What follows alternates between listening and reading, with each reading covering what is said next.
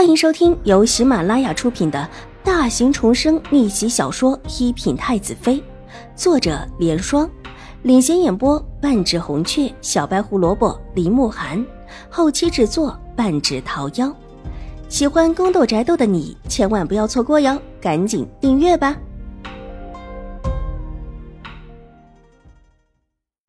第895集。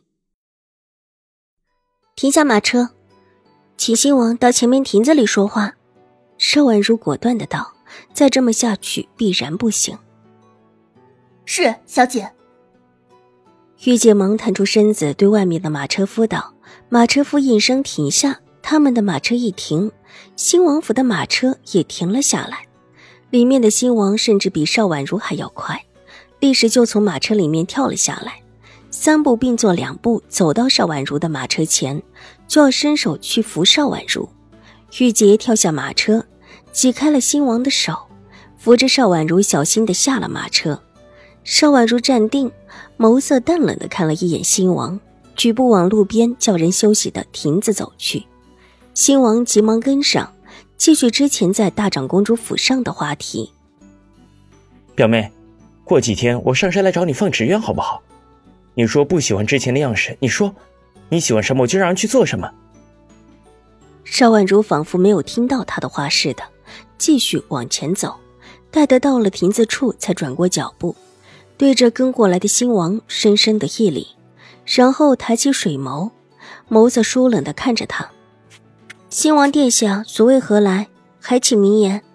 这话问得太直了，直得楚留心根本就答不出来，张了张嘴，自己的脸便先红了。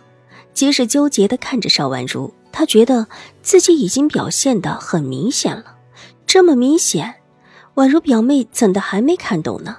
但这话他自己亲口这么说出来，又觉得实在是不好意思。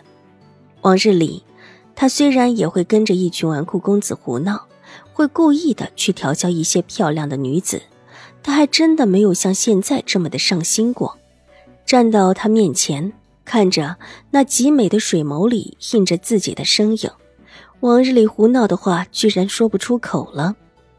若是往日，这种话随口就有，又何须憋得连话也说不出口。兴王一张脸憋得通红，眼巴巴地看着邵婉如，却是一个字也说不上来。兴王殿下，可知我现在到玉回庵去做什么？见他一直不开口，邵婉如平静道。这问题楚留心觉得极好回答，松了一口气。表妹自然是替父母守孝，3年守孝独居安堂，这可是一件孝业的大好事。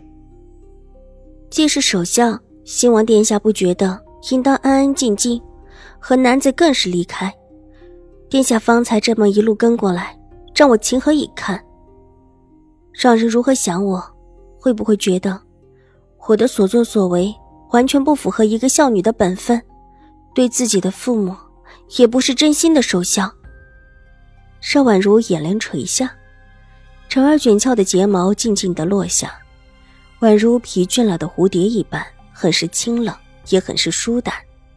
楚留心张了张嘴，又说不出话来，方才一激动追了下来，也顾不得想太多，只知道邵怀安说的窈窕淑女，君子好逑，若不求，家人又岂会知道？这会儿心头一热，急追下来，急切地想让家人知道自己的心思。这时候被邵婉如这么一说，立时便清醒过来，往后退了几步，冲着邵婉如深深一礼。表妹，实在对不住，本王失礼了。说完虽然有一些恋恋不舍，但还是回身走了。小姐，兴王殿下之前虽然也跟在我们的马车后面，但却没有这么急切，也没有这么大叫大嚷。玉洁扶着邵婉如重新地坐回到车上，坐下之后觉得疑惑起来。照方才兴王的举止，也不是一个什么都不懂不知礼数的人，怎么会就错出这样的事情来呢？有人故意伸手了。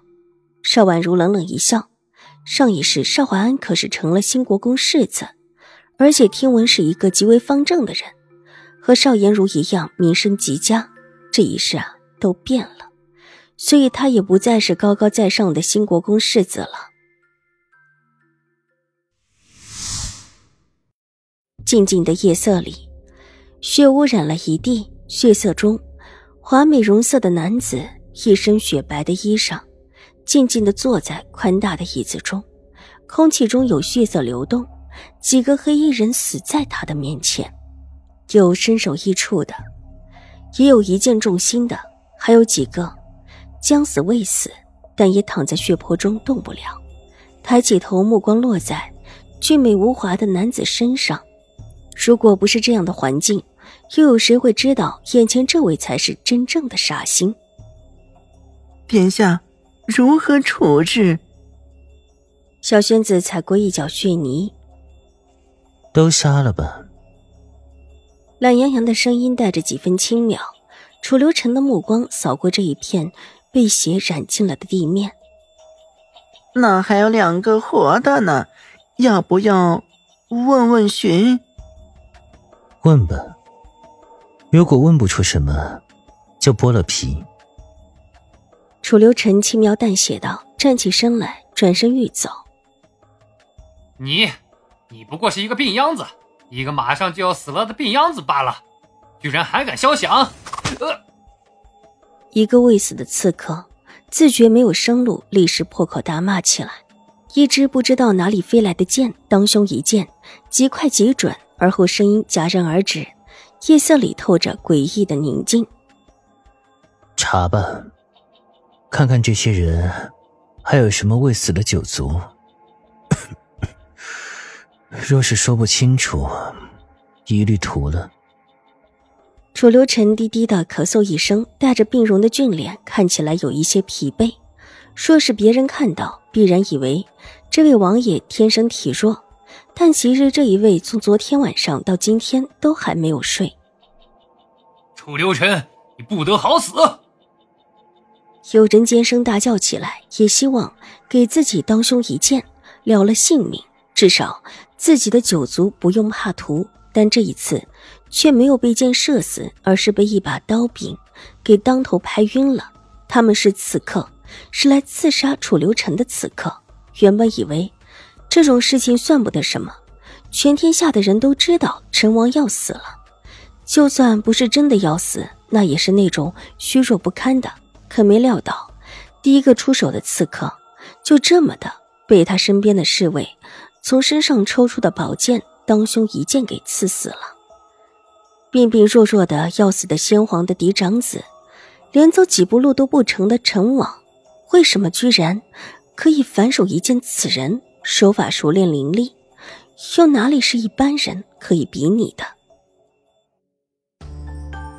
本集播讲完毕，下集更精彩，千万不要错过哟。